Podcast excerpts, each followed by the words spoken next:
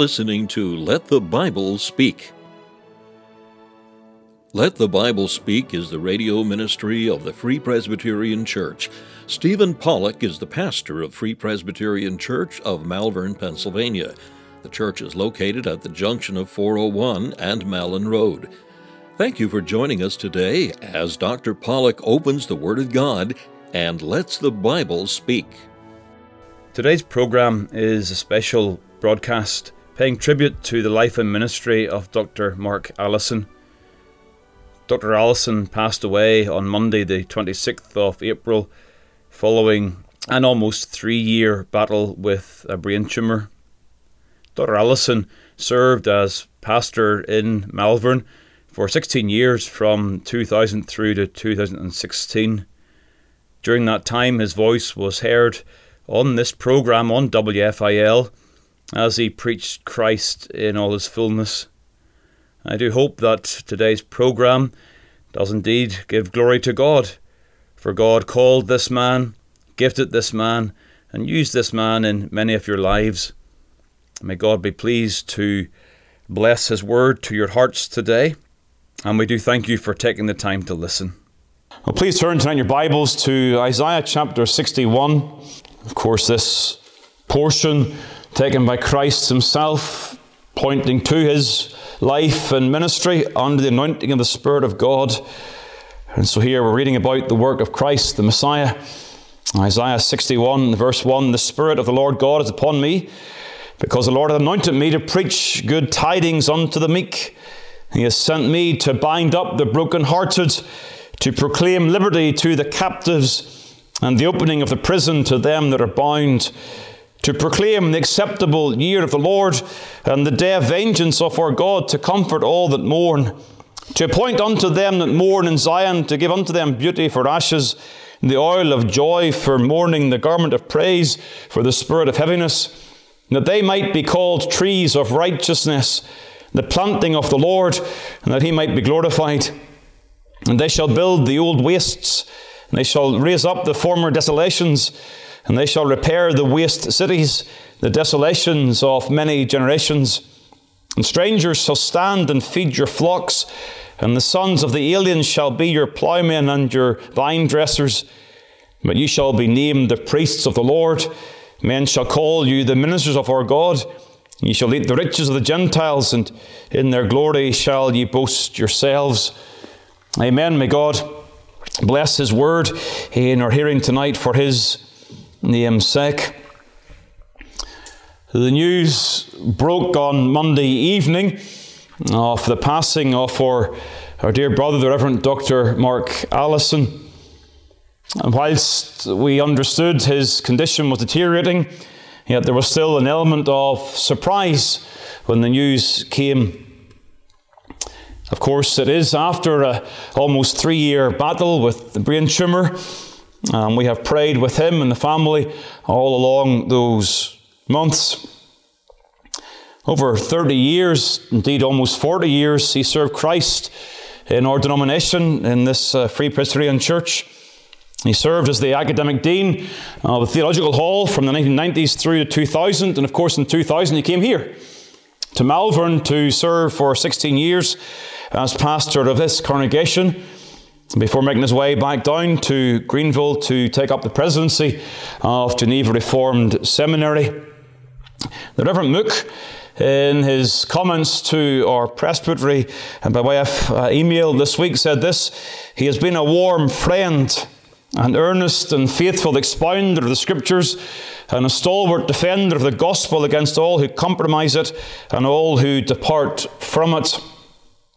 And I know you can echo those words 16 years. And again, serving in this congregation, many of you had the benefit of, again, his exposition of Scripture and his standing for the truth. I'm mindful tonight that this congregation feels the loss of a man who was loved and served here for many years. And I felt it was appropriate that we take some time to reflect upon this and to be thankful and to be considering what the Lord would say to us at this occasion. Turn just briefly, please, to Philippians chapter 2. We'll turn back to Isaiah 61 very shortly, but in Philippians chapter 2, we have a very poignant insight into the personal relationships known between a pastor and his people. And in Philippians 2, there is again reference made to this gentleman called Epaphroditus, held by most to be one who served as a pastor in the Philippian congregation. And in verse number 25 it says this Yet I suppose it necessary to send to you Epaphroditus, my brother and companion in labour and fellow soldier, but your messenger, and that's the sense that he was their pastor, uh, the messenger of God to their souls. And he that ministered to my wants, for he longed after you all and was full of heaviness, because that he had heard sorry, because that ye had heard that he had been sick. For indeed he was sick nigh unto death, but God had mercy on him, and not on him only, but on me also, lest I should have sorrow upon sorrow. Epaphroditus was with the Apostle Paul, and Epaphroditus was concerned as the Philippian believers had heard that he was sick, indeed sick unto death. Epaphroditus at this occasion does indeed survive and lives on. But in this interaction, in the words of this epistle, we see there is an acknowledgement that his death would provoke sorrow for Paul and for the Philippian church. And there is no censure or rebuke for that sorrow. It is simply acknowledged that is indeed what would have happened. Had he died, Paul would have had sorrow upon sorrow.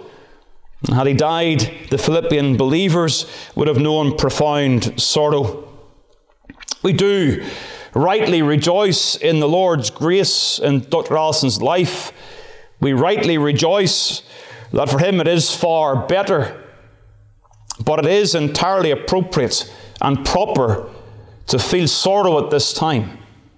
And so, in light of Philippians chapter 2, I do believe it is appropriate for us to take some time, and where better than in a family prayer meeting, take the time to consider again what the Lord did in our brother's life and through his ministry. And so, very simply, I want to begin just by giving some reflections upon Dr. Allison. I do acknowledge that many of you knew Dr. Allison much better than I did. I'm thankful that in recent years I did get to spend a significant time with him as we worked together as supporting elders in Toronto on the mission board and also in the youth camp. So as I reflect upon him, and again, you knew him better than I do, but the text that came to my mind was here in Isaiah chapter 61 and the verse number 3. And it is the reference to trees of righteousness. And I think that is a very appropriate reference to your brother. He was truly a tree of righteousness. John Gill, the commentator, says this regarding that particular phrase, referring to these trees well planted, whose root is in Christ, whose sap is the Spirit and His grace, and whose fruit are good works and that they might appear to be good trees and of a good growth and stature, and be laden with the fruits of righteousness, and be truly righteous persons, made so by the imputation of Christ's righteousness to them, the planting of the Lord, planted by him in Christ and in his church, and so never to be rooted out. A tree of righteousness. The passage, Isaiah 61, I've said, is in the context of gospel promises. It is a promise of the coming Messiah who, with the power of the Spirit of God upon him, will come and preach good tidings and will bring deliverance to the captives, gospel deliverance, freedom from sin's dominion, and set free to serve the Lord. In other words, Isaiah 61 is describing those who have been saved. They are those who have mourned for their sins. They are those who have been heavy, but by God's grace they've come to know the garment of praise. The gospel brings a new song, and the mourning, the heaviness is replaced with joy. And all true believers then, they can be described as trees of righteousness. And so, in speaking of Dr. Allison, I am not seeking to elevate him in such a way that is not appropriate. Uh, this is what God does in all believers, but he he manifests grace in his life, he showed it. He was indeed a tree of righteousness, and that was displayed in his life and in his ministry. And as we reflect upon our brother, we are reminded once more of the source, the source of such a godly life. Verse number three, that they might be called trees of righteousness, the planting of the Lord. There's the source of all spiritual fruit, planted by the Lord. He preached free grace because he knew free grace in his life. He understood and would testify that he was what he was by the grace of God. He understood that left to himself, he would have remained lost and in darkness. But it was God's grace that took him and planted him in Christ. And so, whatever else we believe about our brother, we do testify that this was a man saved by grace. He was a saved man. And for that, we give God all the glory and all the praise. In sovereign electing choice, He picked this man, set him apart, sanctified him in the Spirit of God, and set him a path of usefulness in the service of Christ. A saved man. Hence, tonight we know He is with His Saviour. For those who are called are glorified. And we rejoice in the truth that He is now with the spirits of just men made perfect a tree of righteousness, a just tree, now, now a spirit made perfect and with his Saviour. The source of a godly life is the grace of God. The standing of a godly life is also seen in this text trees of righteousness. Righteousness. We find ourselves studying these portions, and you wonder, well, what is being referred to here in terms of righteousness? Well, let me turn you to Jeremiah chapter 23. And in Jeremiah 23, I believe we have a parallel to Isaiah 61. Isaiah 61, the promise of a coming Messiah, one who will be spirit anointed. And here in Jeremiah 23, we have one coming. Verse 5 Behold, the days come, saith the Lord, that I will raise unto David a righteous branch, and a king shall reign and prosper, and shall execute judgment and justice in the earth. Oh, the language is different, but the sentiment is the same. Isaiah is saying, Here is one coming in the Spirit of God. Here is one coming to rule and to reign in righteousness. And here we find in Jeremiah's language, it is indeed one, a king, a son of David. The Messiah predicted in Isaiah chapter 61 is the Messiah who is the son of David. And thus, verse number 6 says, In his days Judah shall be saved, and Israel shall dwell safely. And this is his name whereby he shall be called the Lord our righteousness. Jehovah Tsidkenu. That is the assurance of righteousness. The trees of righteousness in Isaiah chapter 61, they stand because they have the Lord as their righteousness. An alien righteousness imputed to them, received by faith alone. This is gospel salvation. They shall be saved, and they shall be called the Lord or righteousness. The trees of righteousness in Isaiah 61, yes, there are those who are planted, and there are those who are saved, and they stand, they stand accepted in the beloved. Dr. Allison loved to preach this. And he loved to preach it because he believed it in his soul. He knew that every time he stood in the pulpit, he stood as a tree of righteousness covered in Christ's perfect righteousness. He preached it, and it was his experience. And therefore, on Monday evening, as his soul departed from his body, there was no condemnation not a flicker of condemnation as he enters the presence of his Saviour. There is now no condemnation. And for those who are trees of righteousness, there can never be condemnation. No purgatory for our brother. Oh, he hated purgatory, didn't he? He hated anything to do with all the errors of Rome. And he preached much against the errors of Rome. And praise God, he went directly into the presence of his Saviour because he stood he stood as a tree of righteousness, accepted in Christ Jesus. So you see here the source of a godly life, the standing of a godly life, and thirdly, the stability of a godly life. This reference to trees of righteousness. The word trees here is translated oaks in chapter 1 and the verse number 29. This is not a reference to a fragile, wavering sapling, but a sturdy, stable tree standing in Christ Jesus. But a tree that is founded in righteousness, that stands in Christ, is a tree that brings forth the fruits of personal righteousness. Theologically, we believe that you cannot be justified without being sanctified. Theologically, we believe that all who are justified are sanctified. They, uh, they produce the fruits of righteousness. And so it was for our dear brother. He was a man marked by personal righteousness and a righteousness that was stable. It's one of the things that I was struck with in my knowledge and time with him. He was a stable man. He didn't waver. He held his convictions and he held them to the end. He was a man marked by tremendous integrity. He was careful as to what he would say. I really valued the time I saw him working with the young people in our youth camp. And young people, you can say, and you can testify that he wanted you to think properly. But he also had a burden that you lived right.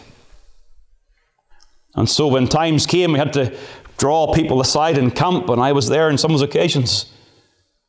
With grace, and sometimes with tears, he would look in the eyes of some young people and warn them and God urge them that they would pursue righteousness, a life of righteousness, moral integrity.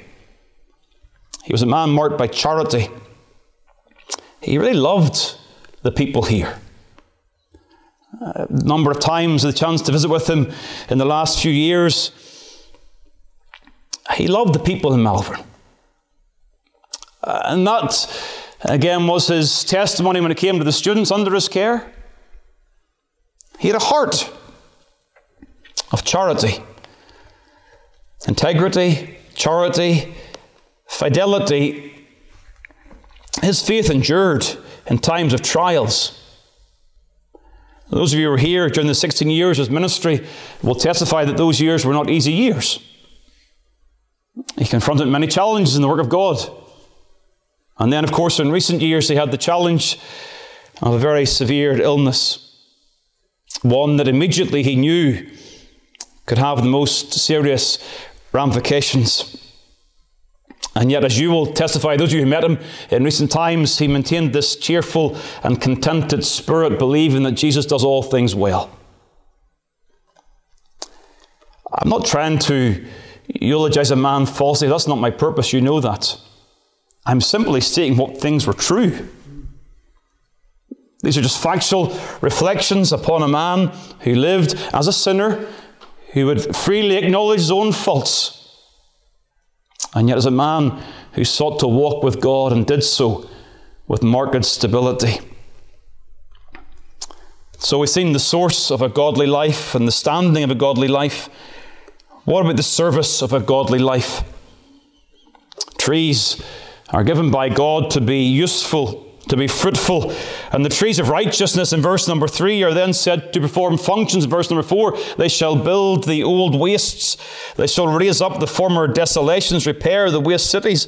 Even down in verse number six, you shall be named the priests of the Lord. Men shall call you ministers of our God.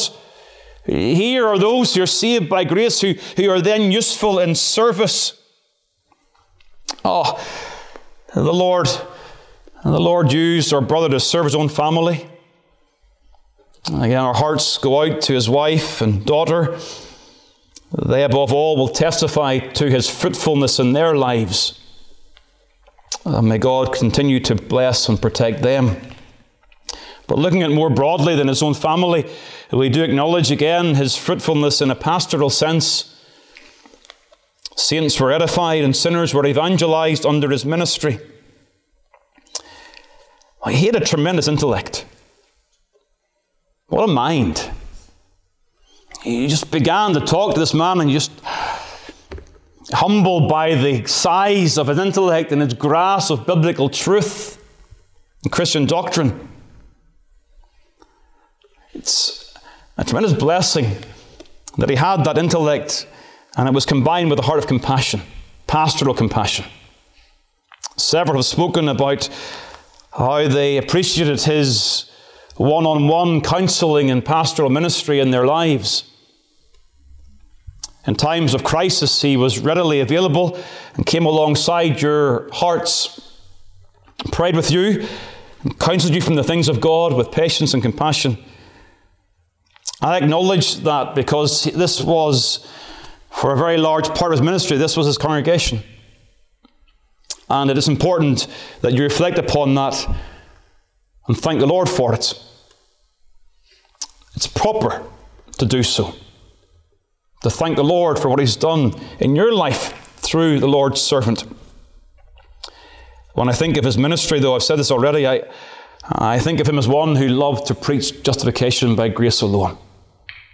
Jehovah Tsidkenu? I remember hearing him preach in, in in 2012 on Galatians 2.20. You know, living by faith, the faith of the Son of God, that sense of our standing in Christ and how that then leads into Christian service. It is that message that edifies saints and evangelizes sinners. It is the gospel of Christ who came as Jehovah Tsidkenu, the Lord our righteousness, and that was his pastoral fruitfulness. He also knew much fruitfulness in a missional sense, serving as chairman of a mission board for several years, involved in many areas of service, particularly, of course, the work in Liberia. It was him hearing of the potential and taking all the time to do all of those visits that laid the foundation for the work of God that continues there in Liberia at this point. The radio ministry, the new school about to begin.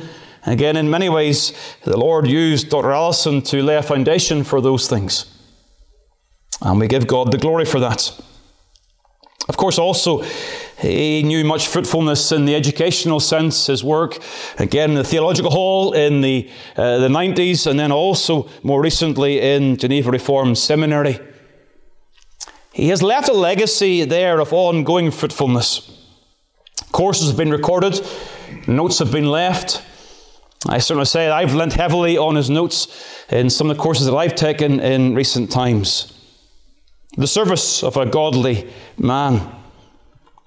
I hope you're joining with me as we reflect upon this term, a tree of righteousness, that it is indeed a suitable and appropriate way to think about our brother and to give God the glory for first planting him in Christ Jesus. But having made those reflections upon our brother, I want to just simply bring some responses to this to your attention tonight. Thankfulness, yes. Worship. But there are three particular areas that I really urge you to pray about tonight as we think about our brother. And I think I can say with confidence that these are things that he would want you to pray about as you reflect upon his life. He would want you to pray for souls to come to know Jehovah Tsidkenu. He understood that Isaiah chapter 61, being fulfilled in Christ, was the ministry of the apostolic age. That as Christ was anointed, so the apostles were anointed, and so we need that anointing. So that souls who are poor and brokenhearted and captives so that such souls would come to know Christ. They'd have beauty for ashes and the oil of joy for mourning. You see, the foundation for spiritual usefulness is salvation. We want souls to be useful in the kingdom, but the foundation for that is that they are saved Trees come as souls are planted in Christ by grace. Note again that phrase, the planting of the Lord. We need to pray tonight for God to plant souls. Those we pray for, those we've come to love, may God plant them. Pray for souls to know Jehovah Tsidkenu. I think we should also pray in the second place that the saints would grow into oaks. That by God's grace, every believer in this congregation and those we love would come growing in maturity, being firm in doctrine and stable in practice. And the tremendous need is that we are strong in Christ Jesus, mature in Christ Jesus. And though the world's morality will change day by day, we will not change. And that as young people grow in our congregation, we need to pray that there'll be oaks of righteousness. That under the pressure of the winds of the world to conform to all manner of moral insanity, we'll have young believers who are of righteousness. Our brother left that legacy. And certainly, as I thought of our young people and the youth camp coming up in a few months' time, I thought, what a, what a legacy it would be if the young people our youth camp this year would be marked in the years to come by such maturity and stability that they be useful in the service of Christ Jesus. We need to pray for that. And pray for servants to carry on the preaching of Dr. Allison's Christ. The passing of a man of God of great ability and usefulness is sorely felt by our denomination once more. It is only by God's grace that such men are planted and are raised and are then made useful in the service of Christ. So please, pray for these things tonight. That as we give God the glory and give, all, give God all the praise for our dear brother, that we'd properly respond Pray over these things for the glory of Christ's name.